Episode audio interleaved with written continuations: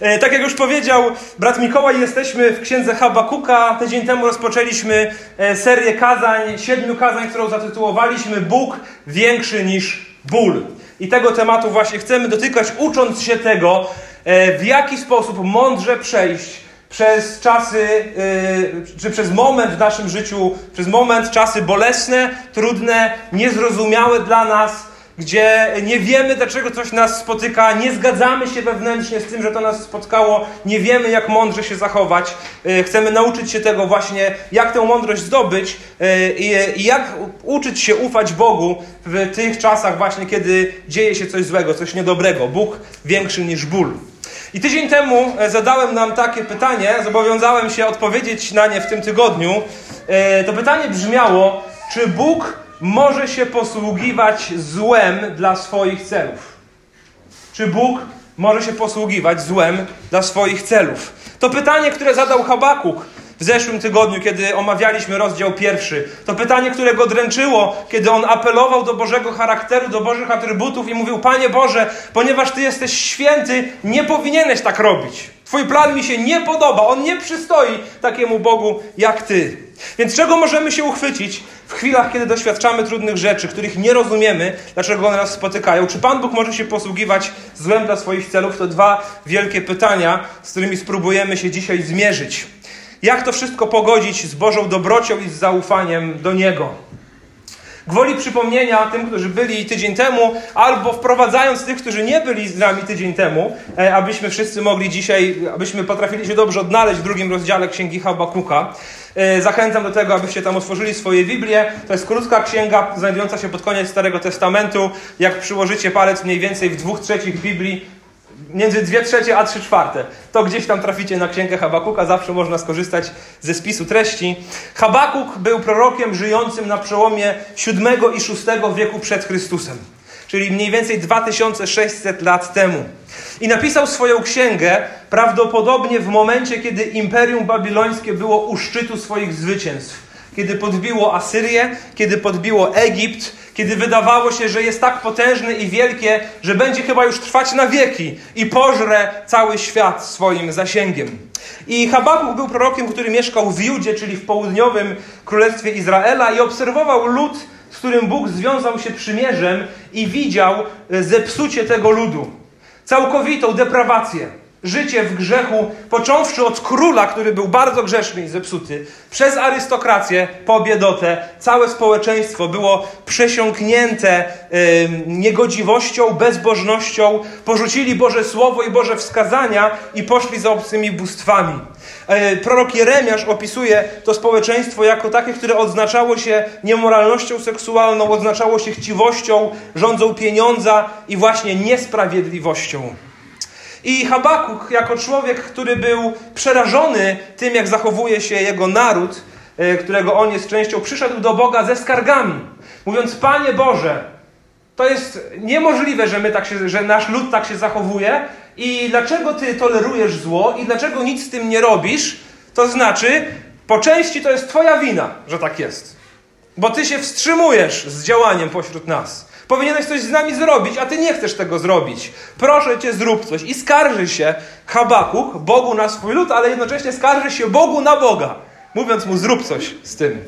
I Bóg daje e, e, Habakukowi odpowiedź, e, daje odpowiedź prorokowi i przestrzega go, że ta odpowiedź mu się nie spodoba i ciężko będzie mu w tą odpowiedź uwierzyć, w to, co Bóg ma zamiar zrobić ze złem Judy. I od piątego wersetu rozpoczyna się właśnie ta odpowiedź Boga, gdzie Bóg mówi: Przyślę Babilon, imperium babilońskie i ono zdobędzie Judę i to będzie mój sąd nad Judą. W ten sposób chcę ukarać ich grzech i zło. I Habakuk jest zdumiony i mówi: Boże, oni są jeszcze gorsi od nas. Nie możesz tak robić, że posyłasz jeszcze gorszy lud, jeszcze większe zło na to, żeby rozprawić się z mniejszym złem. Nagle optyka Habakuka się zmieniła. On był przerażony swoim ludem, ale kiedy usłyszał, że mają być najechani przez Babilończyków, to mówi: No to może my jednak nie jesteśmy aż tak źli. Oni są jeszcze gorsi. Panie Boże, nie rób tak, nie wypada Tobie. E, I Habakuk znowu się skarżył. To była jego druga odpowiedź wobec tego, co Bóg chce zrobić. I mówi: Boże, traktujesz nas jak ryby i wysyłasz Babilon, on nas odłowi jak siecią. I będzie dumny ze swojej siły i wpadnie, będzie się zachwycał tym, jaki sam jest silny. I fragment, który omawialiśmy tydzień temu, kończył się refleksją Habakuka w drugim rozdziale, pierwszym wersecie, gdzie on właśnie powiedział Bogu, że to tak nie wypada, że to jest nie w że to jest nie w porządku i mówi, taki jest jakby wydźwięk tego ostatniego wersetu, ale przygadałem Bogu. Muszę teraz stanąć na posterunku i zobaczyć, jak on się do tego ustosunkuje. Ale mu powiedziałem, chyba solidnie mu powiedziałem, zobaczę, co on na to odpowie. Stanę na posterunku i poczekam na jego odpowiedź. I w zastosowaniu kazania mówiliśmy o tym, że Bóg się nie boi trudnych pytań. Jak dobry ojciec daje odpowiedzi swoim, e, swoim dzieciom, chociaż nie zawsze te odpowiedzi, nie zawsze takie, jakich byśmy się spodziewali i niekoniecznie w czasie, w jakim byśmy się ich spodziewali. E, I zakończyliśmy refleksją mówiącą o tym, że największą niesprawiedliwością w historii świata była śmierć Jezusa Chrystusa na krzyżu. Że jeśli coś możemy nazwać niesprawiedliwym w tym świecie, to to, że Jezus Chrystus jako święty i doskonały doświadczył całego zła tego świata, aby wyratować nas od grzechu. E, I przeczytamy dzisiaj rozdział drugi, od wiersza drugiego do wersetu yy, ostatniego, czyli dwudziestego, a za tydzień rozdział trzeci. Przeczytamy cały ten drugi rozdział. Zachęcam, może powstańmy do czytania Bożego Słowa. Księga Habakuka, rozdział drugi, wersety od drugiego do dwudziestego. I Pan odpowiedział mi tymi słowy. Zapisz to widzenie wyraźnie na tablicach, tak by ten, kto czyta, mógł to uczynić bez trudu. Gdyż widzenie wciąż czeka na czas oznaczony, lecz wypełni się przy końcu, nie zawiedzie. Choćby się spóźniało, nie przestawaj czekać, gdyż spełni się na pewno i niezwłocznie. Oto rozzuchwalona nieprawa w nim jego dusza, lecz sprawiedliwy dzięki swej wierze żyć będzie. Wino działa też zdradliwie, śmiałek dumny, lecz celu nie osiągnie. Niczym świat umarłych rozdziawia swoją gardziel, jest niczym śmierć, lecz się nie nasyci. Gromadzi on u siebie wszystkie narody, zbiera u siebie wszystkie ludy, lecz one wszystkie ułożą kiedyś o nim taką szyderczą powiastkę. Biada temu, kto bogaci się na cudzym. Jak tak można? Biada temu, kto bierze na siebie ciężar zadłużenia. Czy twoi wierzyciele nagle nie powstaną? Czy nie obudzą się ci, którzy e, cię przyprawiają o drżenie? Staniesz się dla nich łupem, ponieważ ty złupiłeś wiele narodów, złupią też ciebie, wszystkie pozostałe ludy, z powodu ludzkiej krwi i gwałtu zadanego ziemi, miastu i wszystkim jego mieszkańcom. Biada temu, kto dla swego domu ciągnie zysk nieprawy, aby sobie uwić gniazdo wysoko i uchronić ciebie przed nieszczęściem. Zaplanowałeś hańbę dla swego domu, zniszczyć wiele ludów, grzeszyć przeciwko samemu sobie. Tak, kamień krzyczy ze ściany, z obelkowania wtóruje mu krokiew. Biada temu, kto buduje miasto na krwi i gród zakłada na bezprawiu. Oto, oczy, oto czy nie pochodzi to od Pana zastępów, że ludy mozolą się tylko dla ognia i narody trudzą się dla marności, gdyż ziemia będzie pełna poznania chwały Pana, jak morze pełne jest wody. Biada temu, kto poi swych bliźnich, dolewając swój jad i gniew, by ich upić, a następnie przyglądać się ich nagości. O, nasycisz się hańbą bardziej niż chwałą i Ty będziesz pił i obnażysz swe łono. Kielich z prawicy Pana skieruje się ku Tobie i na Twą chwałę spadnie nieczystość. Tak okryje Cię gwałt zadany Libanowi i rozbije Cię rzeź dokonana na zwierzętach, a to z powodu krwi ludzkiej i gwałtu zadanego ziemi, miastu oraz wszystkim, którzy w nim mieszkali. Jaka jest korzyść bóstwa, że sporządza je rzeźbiarz? Lub zlanego posągu, nauczyciela kłamstwa? Że aż tak rzeźbiarz ufa swojej robocie, by sporządzić nieme posągi? Biada temu, kto do drewna mówi zbudź się, albo porusz się do niemego kamienia. Czyż on jest w stanie pouczyć? Pokryty jest wprawdzie złotem albo srebrem, lecz żadnego ducha nie ma w jego wnętrzu. Pan natomiast przebywa w swoim świętym przybytku umilknij przed Nim cała ziemia. Panie, prosimy teraz, rozjaśnij przed nami swoje, nasze umysły, rozjaśnij przed nami swoje słowa, abyśmy je pojęli, abyśmy je zrozumieli, aby Słowo Twoje mieszkało w nas głęboko i wydało obfity plon, obfity owoc dla Twojej chwały, dla naszej radości, dla dobra Twego Kościoła. Panie, prosimy, naucz nas przechodzić przez trudności i ból, ufając Tobie, że Ty uczynisz wszystko to, co najlepsze. Powierzamy się, Panie, w Twoje dobre ręce na czas rozważania Twojego słowa. Amen. Amen. Usiądźmy. Ten tekst, który przeczytaliśmy, tych 19 e, wersetów, e, jak pewnie wychwyciliście, jest to znowu dialog Boga z Habakukiem. Więc można ten tekst podzielić na takie cztery części, gdzie raz się odzywa Bóg, potem się odzywa Habakuk, potem się znowu odzywa Bóg i na końcu znowu odzywa się Habakuk. Pierwsza część to wersety 2 do 12, gdzie Bóg mówi o zaufaniu do Niego i o tym, że Babilon również zostanie osądzony. W wersecie 13 i 14 mamy okrzyk zdumienia proroka nad Bożym planem.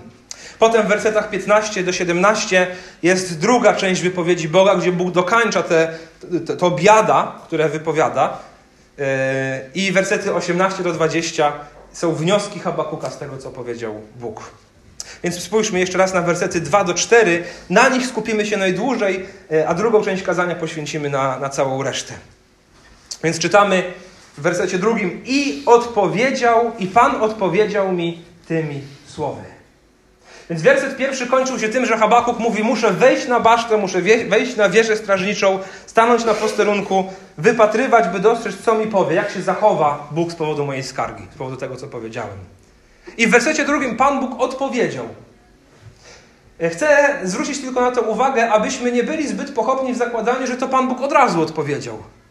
Nie wiemy, ile czasu minęło między pierwszym a drugim wersetem. Kiedy to czytamy, tak sobie wiecie, werset po wersecie, jest w tym pewna dynamika, pewna prędkość, ale jak długo Habakuk czekał, tego nie wiemy, tekst tego nie precyzuje. Nie wydaje mi się, aby to było jakoś bardzo szybko. Wydaje mi się, że wszystko to, co Bóg powiedział wcześniej Habakukowi, jakoś musiało nasiąknąć w nim. Ale Bóg w końcu odpowiedział. I odpowiedział mi Pan tymi słowy. Zapisz to widzenie wyraźnie na tablicach, tak by ten, kto czyta, mógł to czynić bez trudu gdyż widzenie wciąż czeka na czas oznaczony, lecz wypełni się przy końcu, nie zawiedzie. Choćby się spóźniało, nie przestawaj czekać, gdyż spełni się na pewno i niezwłocznie. Więc Habakuk miał spisać to, co pokazał mu Bóg, czyli to, co mamy od wiersza piątego, czyli to, że Bóg zobowiązuje się do tego, że owszem, Juda zostanie ukarana przez Babilon, ale Babilon nie zatriumfuje. Ale zło ostatecznie nie zwycięży. Chociaż Babilon się wydaje wielki i potężny, zostanie zniszczony całkowicie. I Juda, ten sąd jest po to, aby Judę oczyścić. Z Babilonu natomiast nie zostanie nic. Bóg to pokazuje Habakukowi i mówi: zapisz to, bo to jest pewne, to jest, y, to jest jasne, to się na pewno wydarzy. Zapisz to, y, by ten, kto czyta, mógł to czynić bez trudu. Bo widzenie, które Tobie pokazuje, to, to właśnie tych pięć biada, które czytaliśmy, na pewno się wypełni, nie zawiedzie, choćby się spóźniało, nie przestawaj czekać, gdyż spełni się na pewno i niezwłocznie. Więc dlaczego Habakuk miał to zapisać? To, co Bóg mu pokazał. No właśnie dlatego, że być może będzie czas, kiedy będzie wydawało się, Panie Boże, chyba znowu o nas zapomniałeś. Panie Boże, powinieneś już zadziałać, a nie działasz. Więc Bóg mówi Habakuk, spisz to, co ja Tobie pokazuję, bo to się wypełni na pewno. A jak się będą pojawiały wątpliwości, że się spóźniam, to jak najszybciej weź to, co spisałeś i przypomnij sobie, co Ci pokazałem. To się wypełni w odpowiednim, w oznaczonym czasie. Więc Bóg mówi tak, jak kontroluje wszystko, co się dzieje i kontroluje zakończenie, i to zakończenie będzie niesamowite. Babilon również, e, rozprawia się również z Babilonem. Zapisz to, bo być może się pojawią wątpliwości, czy na pewno tak się wydarzy. Zapisz to, byś mógł do tego wrócić. A spełni się to bezzwłocznie. Czyli to nie chodzi o to, że wypełni się to od razu. Bezzwłocznie to znaczy, że Pan Bóg nie będzie zwlekał w tym, kiedy będzie na to czas. Jak będzie czas, Bóg mówi, to ja to zrobię. I to jest pierwsza, bardzo istotna dla nas wskazówka, co zrobić, aby przetrwać w bolesnych czasach. Bracia i siostry, drodzy przyjaciele, weźcie to, co zostało spisane. Habakuk miał spisać to, co pokazał mu Bóg, aby w tym znajdować pocieszenie i aby upewniać się, że to się na pewno wypełni. Bracie i siostro, jeśli przechodzisz przez czas bolesny i trudny i zaczynasz wątpić w to, czy Pan Bóg jeszcze kontroluje to, co się z Tobą dzieje, czy Pan Bóg rzeczywiście panuje nad tym, co Ciebie spotyka, najlepsze, co możesz zrobić, weź tę księgę, która została spisana, Boże Słowo, i upewniaj się w tym, co tu jest napisane, i przylgnij do tego, do obietnic, jakie tutaj się znajdują. 66 ksiąg Starego i Nowego Testamentu są pełne Bożych obietnic i zapewnień pełne słów, które przez Ducha Świętego mają moc wnieść do naszego serca pokój, nadzieję i rozświetlić najciemniejszą rzeczywistość światłem Bożej opatrzności. Weź to, co zostało spisane, bo zostało spisane właśnie do naszego pouczenia, abyśmy się nie zachwiali. Habakuk miał spisać to, co Bóg mu pokazywał, aby można było wytrwać w oczekiwaniu na spełnienie tej obietnicy. I on to zrobił.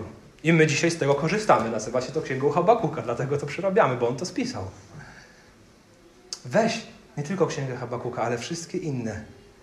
Przygnij do tego swoją duszą i trwaj przy tym. Zostało to spisane dla naszego pouczenia.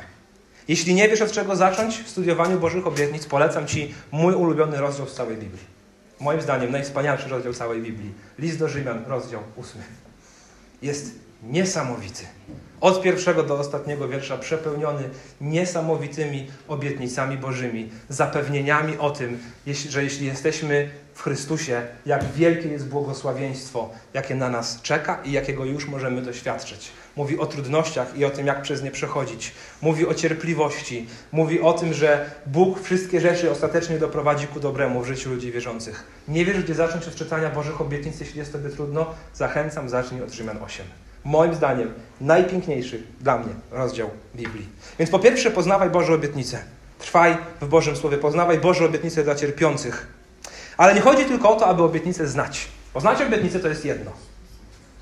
Ale spójrzmy na werset czwarty. Oto rozzuchwalona, nieprawa w nim dusza. To mowa o Babilonie. Rozzuchwalona i nieprawa w nim dusza. Lecz sprawiedliwy dzięki swej wierze żyć będzie. Więc nie chodzi tylko o to, żeby znać Boże obietnice. Nie chodzi tylko o to, żeby swój umysł nakarmić tymi obietnicami. Chodzi też o to, aby zaufać Bożym obietnicom, aby uwierzyć Bogu. Rozzuchwalona w Babilonie jego dusza, nieprawa w nim dusza, rozzuchwalona, pyszna. Pamiętacie list Jakuba? Bóg pysznym się sprzeciwia, ale pokornym łaskę daje. W czym się spełnia tak naprawdę sedno pokory wobec Boga? No właśnie w tym, że człowiek mówi: Panie Boże, ja nie wiem, ja nie rozumiem, ja nie potrafię, ja nie dam rady, ale ufam Tobie. Ale ufam Tobie. Sprawiedliwy dzięki swej wierze żyć będzie. Ten, ta druga część wersetu czwartego, to zdanie, sprawiedliwy dzięki swej wierze żyć będzie, stało się jednym z kluczowych wersetów, na którym Nowy Testament bazuje naukę o zbawieniu.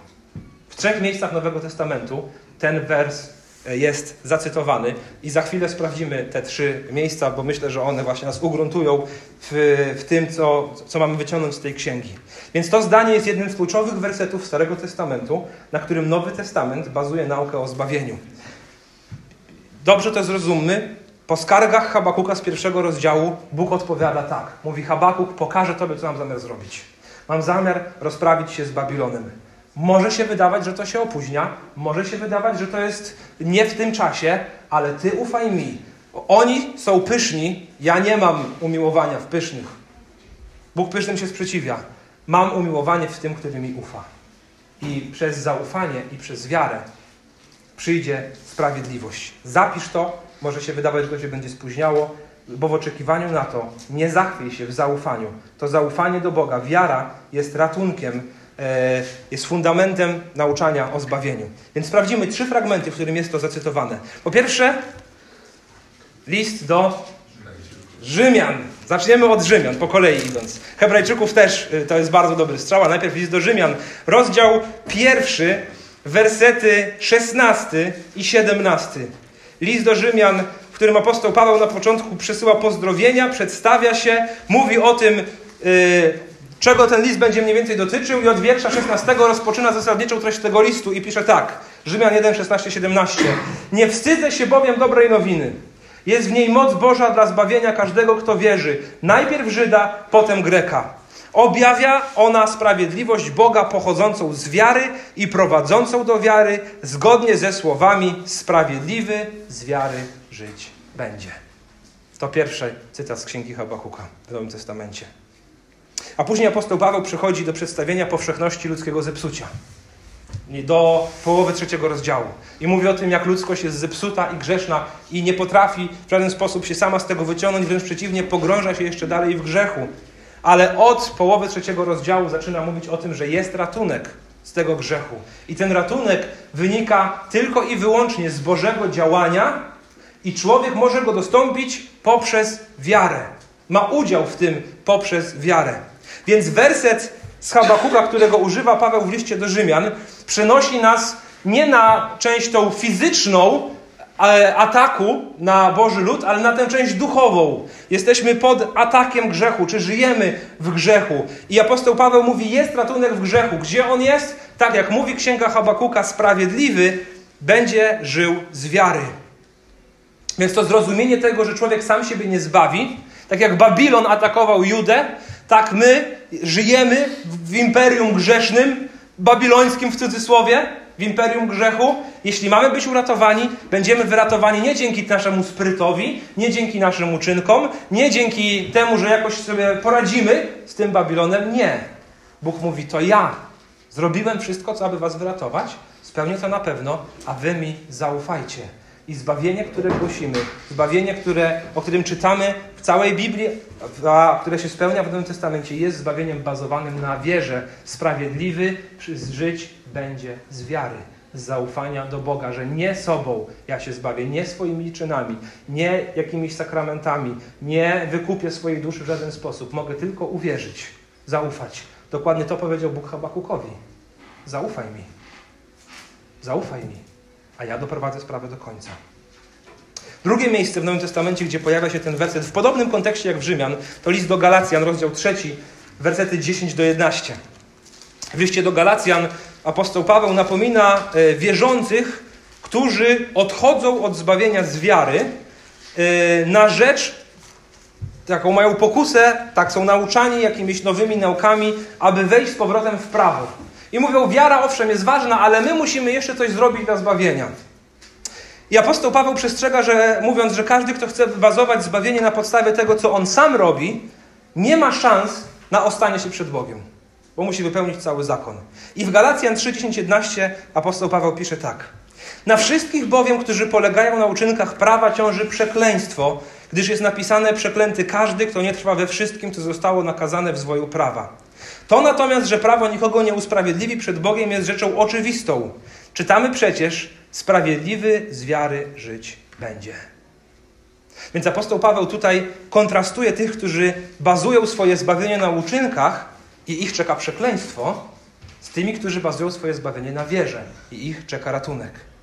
I to jest bardzo ciekawe, dlatego że o ile w liście do Rzymian wydaje się, że tym, co odpowiadało Babilonowi, był grzech, powszechność zepsucia, o tyle tutaj, temu, co odpowiada Babilonowi, są ludzie, którzy bazują zbawienie na swoich uczynkach.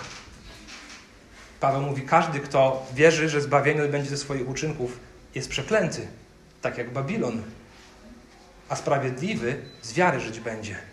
Więc zobaczcie, nam się często wydaje w kontekście zbawienia, no że, że jakoś, jakoś to tam będzie, jakoś tam wierzę Panu Bogu, jakoś to tam będzie, jakoś tam się uda przed Panem Bogiem. Przecież wszyscy jakoś tam wierzą.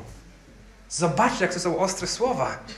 To są ludzie, apostoł Paweł pisze do ludzi, którzy są w kościele. I którzy chcą tylko, tylko troszkę dodać do tego zbawienia. Mówią, no rzeczywiście może warto byłoby się obrzezać, bo, bo Abraham był obrzezany. No może rzeczywiście sabat trzeba by przestrzegać. No może rzeczywiście jeszcze to i to i wtedy to Pan Bóg już na pewno nas puści do nieba. Paweł mówi, jak tak myślicie, to jesteście przeklęci, jesteście jak Babilończycy, którzy są zakochani w swojej sile. Niesamowicie dosadne są te słowa. A sprawiedliwy z wiary żyć będzie. I ostatnie miejsce w Nowym Testamencie, jak słusznie brat Grzegorz zauważył, list do Hebrajczyków, rozdział 10. Werset, rozdział 10, wersety 36 do 39. E, to jest fragment najbardziej zbliżony e, kontekstem do listu do, do, do księgi Habakuka. Dlaczego? Że w liście do Hebrajczyków jest to ta część listu do Hebrajczyków, gdzie autor tego listu pochyla się nad prześladowaniem Hebrajczyków tego, że adresaci tego, odbiorcy tego listu byli prześladowani i wahali się, czy nie zawrócić z drogi wiary. E, dlatego, że prześladowanie było mocne, a miało się jeszcze wzmocnić. I autor pisze tak, 10, 36 do 39. Nie traćcie więc swojej odważnej ufności, która niesie z sobą wielką nagrodę. Potrzeba wam wytrwałości, abyście po wypełnieniu woli Boga dostąpili spełnienia obietnicy. Bo jeszcze tylko chwila, a przyjdzie ten, który nadchodzi i nie będzie zwlekał a mój sprawiedliwy z wiary żyć będzie. Lecz jeśli się cofnie, przestanie być miły mojej duszy. My jednak nie jesteśmy z tych, którzy się cofają na własną zgubę, ale z tych, którzy wierzą dla zachowania duszy.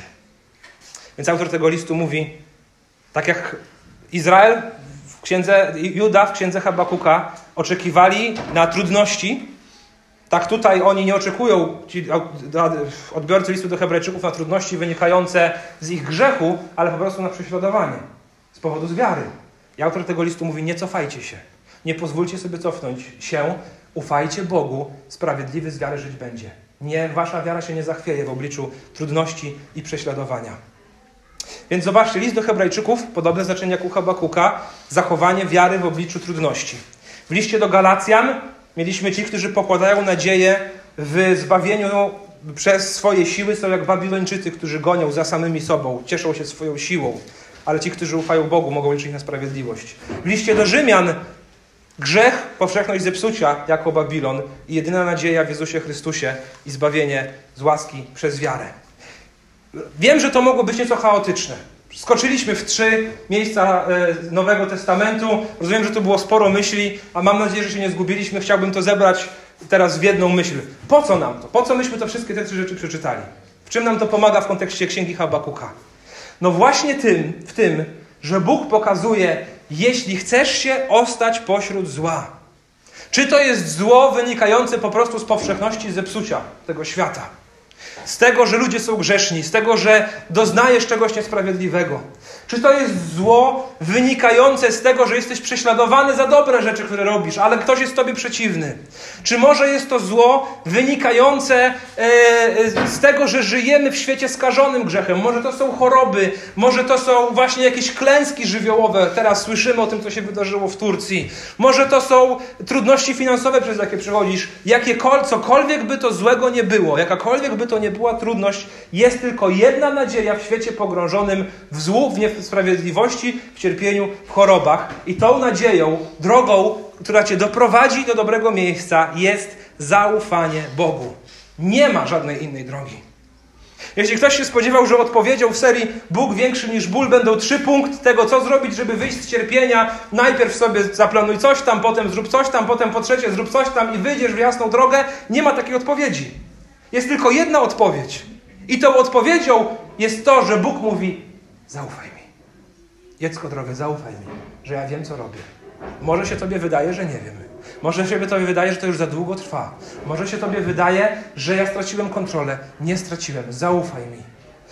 Jeśli boisz się, że tracisz to zaufanie, bo się robi ciemniej i ciemniej, zamiast jaśniej i jaśniej, chwyć obietnice, które zostały spisane. Chwyć moje słowo i upewniaj się w tym, i upewniaj się, i upewniaj się, i nie zawróć z tego, z tej drogi zaufania, ale trwaj przy mnie. Bóg pokazuje, chcesz się ostać pośród zła w trudnych chwilach, wydarzy się to tylko przez wiarę. Nie znajdziesz ratunku pośród zła w swoim sprycie, nie znajdziesz go w swojej sile, znajdziesz to w zaufaniu do mnie. Babilon w tych czasach Habakuka był najsilniejszą potęgą na świecie. Co z niego zostanie po 40 latach? Po 40 latach, to nie tak długo. Nic. Zostanie najechany przez Persów i zdobyty. A dzisiaj z Babilonu garstka piachu, gdzieś w okolicy Iranu. I tyle. Nie znajdziesz ratunku w pieniądzach. Babilon jest naj, był w tym momencie księgi Habakuka najbogatszym imperium na świecie. Wszystko, co miał, przepadnie. Jeśli chcesz się ostać, to ostaniesz się w obietnicach. Zaufaj Bogu, gdy będzie się wydawało, że jest beznadziejnie. Trwaj przy nim. Zapanuje sprawiedliwość. Spotka ona wszystkich wierzących. Sprawiedliwy z wiary żyć będzie. Zaufaj. Więc te trzy wersety, 2 do 4, najkrótsze z całego tego fragmentu, ale mamy gdzieś połowę kazania za sobą, zaraz weźmiemy się za wszystkie pozostałe. Zaufaj. W wersetach 5 do 17 znajdujemy wypowiedź Boga, yy, która przerywana jest na chwilę zdumieniem Habakuka. Wypowiedź Boga, w której Bóg mówi, yy, pokazuje, że zna zło Babilonu i ma zamiar temu Babilonowi odpowiedzieć. Yy, ta wypowiedź Boga bazuje na pięciu, yy, pięć razy powtarza się słowo biada. Biada tym, którzy robią tak i tak, bo spotka ich to i to. Biada tym, którzy robią tak i tak, bo spotka ich to i to. Więc mamy pięć, w zasadzie sześć razy pojawia się słowo biada, ale wydaje się, że dwa pierwsze są ze sobą ściśle powiązane. Więc pięć biada. I Bóg pokazuje Habakukowi, że tak jak zło Judy nie pozostanie bezkarne, tak zło Babilonu tym bardziej nie pozostanie bezkarne i ostatecznie nie zatriumfuje. Babilon na chwilę jest w potędze, ale Bóg się z nim rozprawi. Werset piąty pokazuje nam Bóg, że y, Babilon jest jak pijak. Wino działa też zdradliwie, śmiałek, dumny, lecz celu nie osiągnie. Jest niczym śmierć, lecz się nie nasyci. Gromadził u siebie wszystkie narody, zbierał u siebie wszystkie ludy, lecz one wszystkie położył kiedyś, ułożył kiedyś o nim szyderczą powiastkę. Więc Babilon jest jak pijak, który cały czas chce pić. I nie może się napić, i chce więcej, i więcej, i więcej. I Bóg mówi, on pożera narody, ale te narody ułożą o nim opowiastkę. Więc to tak jakby pijak, który pije i pije i pije i po jakimś czasie wszystko to, co on wypija, ostatecznie nad nim zatriumfuje. To go pokona, doprowadzi do zniszczenia. W wersecie szóstym znajdujemy pierwsze biada. Dwa razy tu się pojawia to słowo biada. I znajdujemy tu zwrócenie uwagi na zachłanność Babilonu, która no, w cudzysłowie odbije się mu czkawką.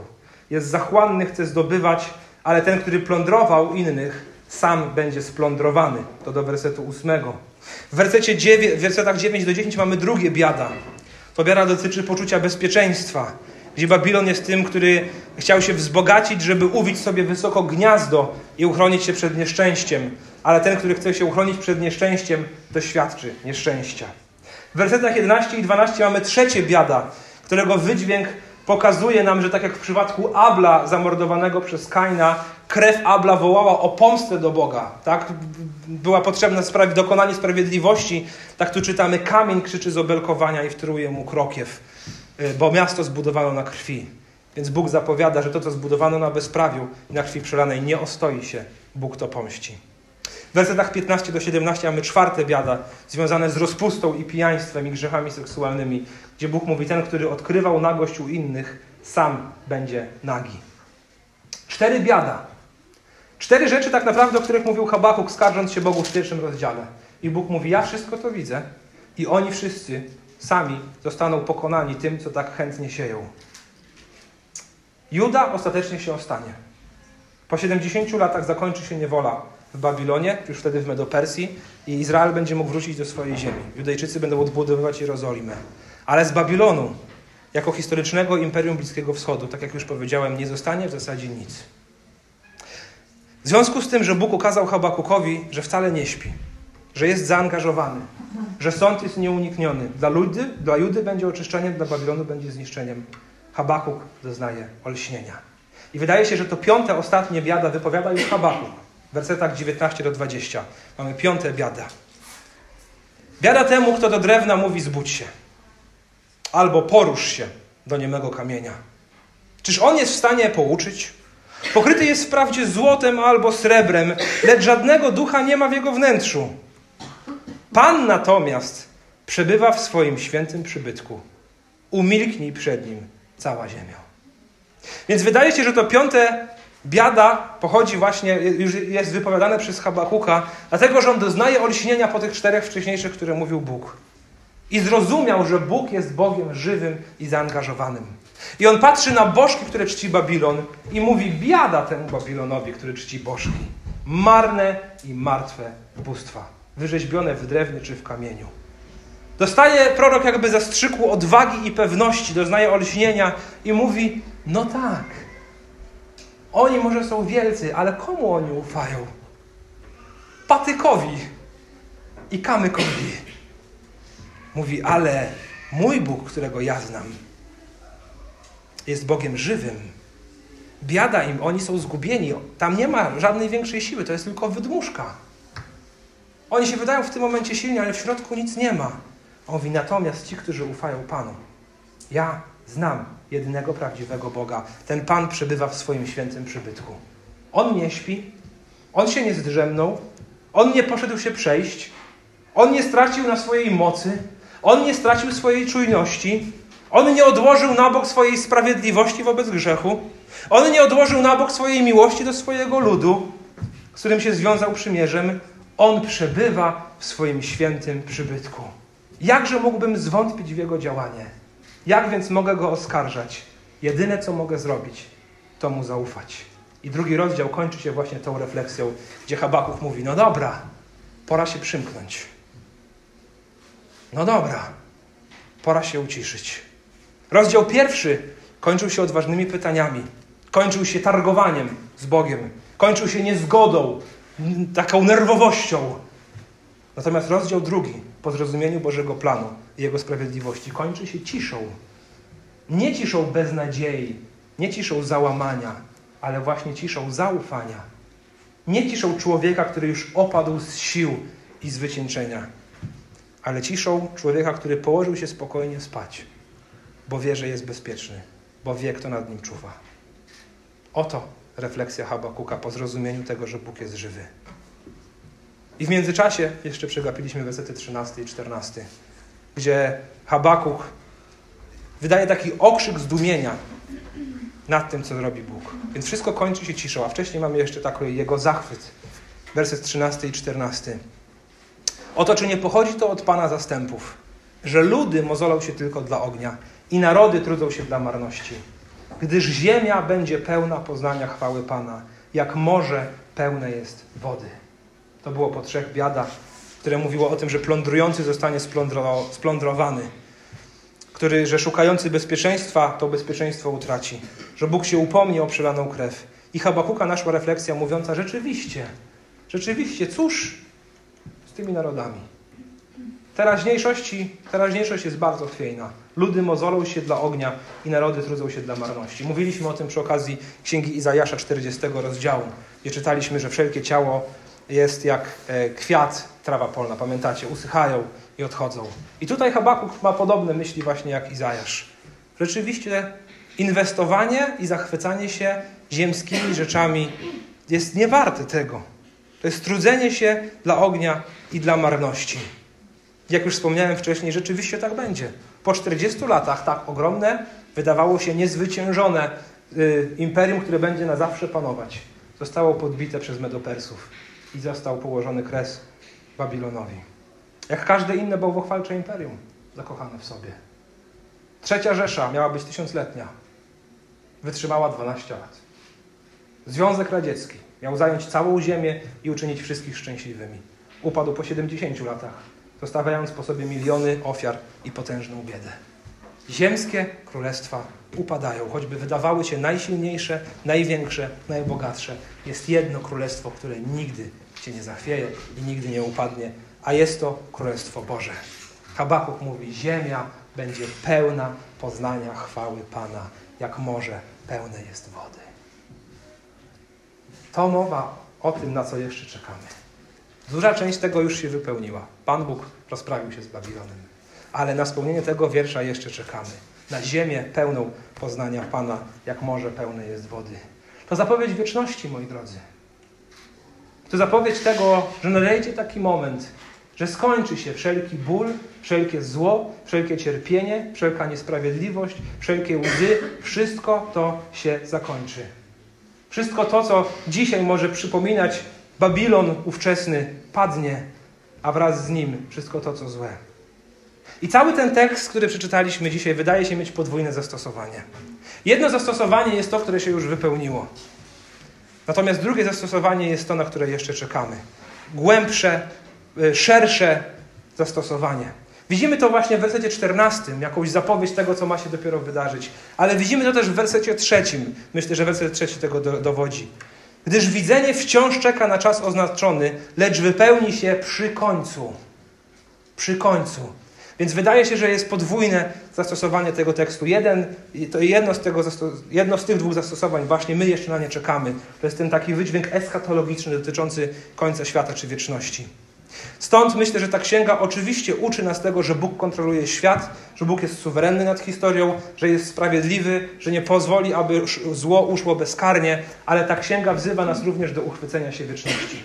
I tak też rozumiał to autor listu do Hebrajczyków, bo powiedział wtedy tak: Bo jeszcze jedna chwila, a przyjdzie ten, który nadchodzi i nie będzie zwlekał, i dalej e, w związku z tym mówi, teraz trwajcie z wiarą i nie cofajcie się, bo czeka wieczny odpoczynek i nagroda, którą On, Jezus, nam przyniesie. To właśnie było powiązane z tym cytatem Habakuka w liście do Hebrajczyków. Rozwiązaniem na ból i cierpienie w tym świecie nie jest nowe imperium, które przyniesie nam radość i spokój. Nie jest jakiś ziemski król czy polityk, który zaprowadzi tu spokój. Nic takiego się nie wydarzy. Świat nie będzie zbierzał ku lepszemu. Świat nie stanie się lepszy, wręcz przeciwnie, raczej będzie zmierzał ku gorszemu. Ale mamy obietnicę tego, że jak już się stoczy, no to wyrośnie z tego coś niesamowitego i wyrośnie na wieki i nikt nie będzie mógł y, nowemu niebu i nowej ziemi zagrozić. Ja wiem, że to nie jest łatwe, to oczekiwanie. Ja też się z tym zmierzę. Ale rzeczywiście jest to ostateczna odpowiedź na to, że Bóg jest większy niż ból. Księga Objawienia 17 i 18, apostoł Jan ma tam wizję właśnie wielkiego Babilonu, który upada i zostaje zniszczony, cały zło tego świata. A cała księga kończy się tymi słowy, a będzie z nimi sam Bóg, ich Bóg, i otrze wszelką łzę z ich oczu. I nie będzie już śmierci, ani bólu, krzyku, ani znoju, ponieważ pierwsze rzeczy przeminęły. I ogłosił ten, który siedział na tronie, oto wszystko czynię nowym. Uwaga, napisz, te słowa są prawdziwe i godne wiary. Tak jak Habakuch miał zapisać, aby nie zapomnieć. Tak cała Biblia, objawienie Jana 21, kończy się słowami Boga, który mówi: Zapisz, że to się na pewno wydarzy. Bracia i siostry, w chwilach trudności sięgaj po Biblię, po ostatnie dwa rozdziały tej Biblii, gdzie Bóg mówi: Zapiszcie to, co Wam pokazałem, bo to się na pewno wydarzy. To na pewno nadejdzie. Trzymajcie się tego. Zapewnienie o prawdziwości Bożej obietnicy, tak samo jak u Habakucha, tak samo jest i dla nas, gdzie Bóg mówi: Ja osobiście otrę wszelką łzę. Kochani, podsumowując. Po pierwsze, Bóg jest żywy, możemy polegać na Jego atrybutach. Bóg jest żywy, możemy polegać na Jego atrybutach. Tak jak Habakuch próbował to robić, gdy apelował do Boga w oparciu o Jego atrybuty, Jego naturę, my możemy robić podobnie, ale w innym celu. Bo wiemy o Bogu już dużo więcej niż Habakuch. Dlatego, że Jezus Chrystus nam objawił Boga w najdoskonalszy sposób. Wiemy dużo więcej niż Habakuch. I w związku z tym, że Jezus nam objawił, jaki w pełni jest Bóg, z perspektywy Nowego Testamentu, możemy e, trwać tak samo w Bożych atrybutach, w tym, jaki Bóg jest, studiować Jego naturę, studiować Jego charakter, właśnie po to, aby wiedzieć, z kim mamy do czynienia i właśnie po to, aby móc oprzeć się na tym Bogu. Pewnym, niezachwianym, dobrym, kochającym, suwerennym, panującym, pełnym łaski i miłości. Jeśli jest jakaś wiedza, którą warto posiąść w tym świecie, to jest to wiedza właśnie o tym, jaki jest Bóg, aby wytrwać w trudnych momentach. Kiedy Habakuk utwierdził się w tym, co chce zrobić Bóg, jego wątpliwości zostały rozwiane.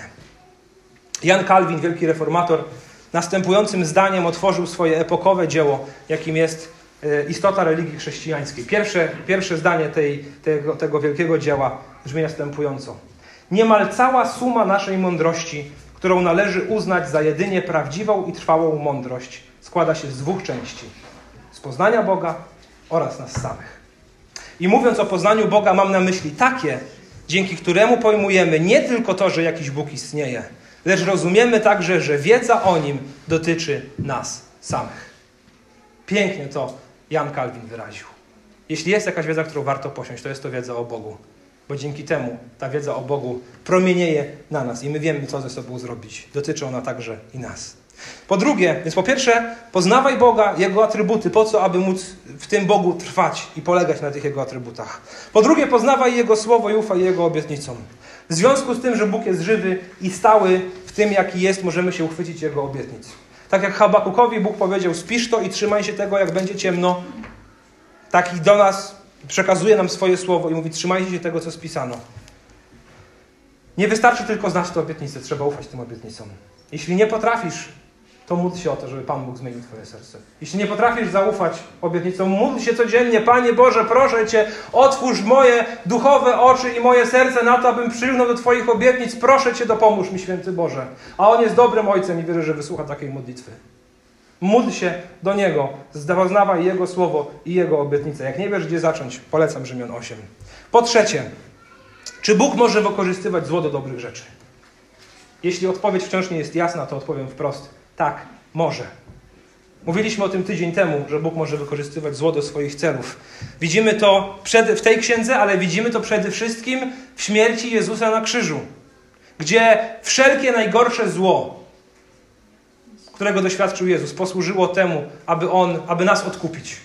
Absolutnie wszelkie najgorsze zło Jezus przyjął na siebie, doświadczył tego wszystkiego, o czym mówiliśmy: wyszydzenia, zdrady, zhańbienia, oplucia, ukrzyżowania, śmierci. To było zło. I Bóg wykorzystał to zło, aby wyprowadzić z tego doskonałe dobro. Tydzień temu wspominałem też historię Józefa. Został sprzedany przez swoich braci, był niewolnikiem, został zdradzony, oszukany, zapomniano o nim. To jest zło. Bóg użył tego zła, aby z tego wyprowadzić dobro. I o tym jest księga Habakuka, chociaż trudno w to uwierzyć. Bóg posługuje się złym Babilonem, aby oczyścić Judę, ale obiecuje, że to zło nie pozostanie bezkarne. I tego się trzymamy.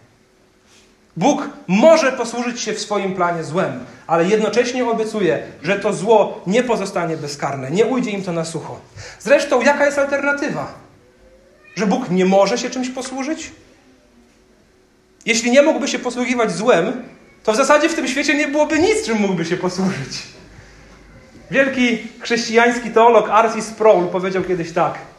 Kiedy ktoś mnie pyta, dlaczego dobrych ludzi spotykają złe rzeczy, to odpowiadam, że wydarzyło się tylko to jeden raz w historii i on się sam dobrowolnie na to zgodził. Kiedy ktoś mnie pyta, dlaczego dobre rzeczy przydarzają się, dlaczego złe rzeczy przydarzają się dobrym ludziom, to odpowiadam, wydarzyło się tylko jeden raz w historii i on się sam dobrowolnie na to zgodził. Dlatego, że trzymamy się obietnicy z Rzymian 8:28, a wiemy, że kochającym Boga to jest tym, którzy są powołani zgodnie z Jego planem.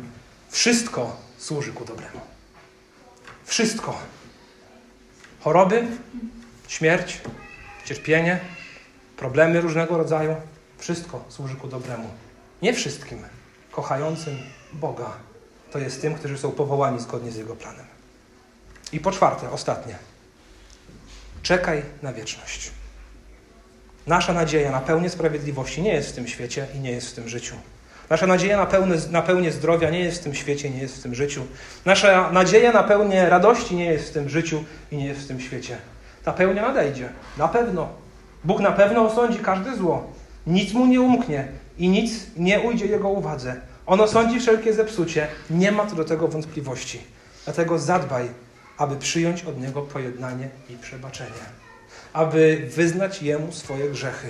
Nie opieraj się Duchowi Świętemu, który może dotyka Twojego serca i wskazuje Tobie y, grzechy, które powinieneś Jemu wyznać. Dlatego, że Bóg osądzi te grzechy, jeśli Jezus ich od Ciebie nie zabierze. Wyznaj je Jemu. Abyś mógł czekać na ten dzień, który ma nadejść, ten ostatni dzień, na powrót Pana, na sąd ostateczny, nie trzęsąc się, że nadchodzi wielki sędzia, przez którym nic się nie ukryje ale czekając z otwartymi ramionami i padając z radością na kolana, mówiąc: Ojciec po mnie idzie i zabiera mnie do domu. Pełnia dobra i rozwiązania wszystkich zagadek, których tutaj na Ziemi nie rozumiemy. Ułożenie wszystkich puzli historii świata czeka nas w wieczności. A do tego czasu, drodzy, pozostańmy wiernie czekając na naszego Pana. Wiernie czekając na nadejście sprawiedliwości trwając przy Nim niezachwianie, poznając Jego Słowo, a przez Jego Słowo Jego samego, wielbiąc Chrystusa, wspierając siebie nawzajem, pomagając sobie nawzajem. A Pan Bóg nas zachowa, bo obiecał, że nas nie wypuści ze swojej ręki. I tego się trzymamy i czekamy na pełnię sprawiedliwości. Amen.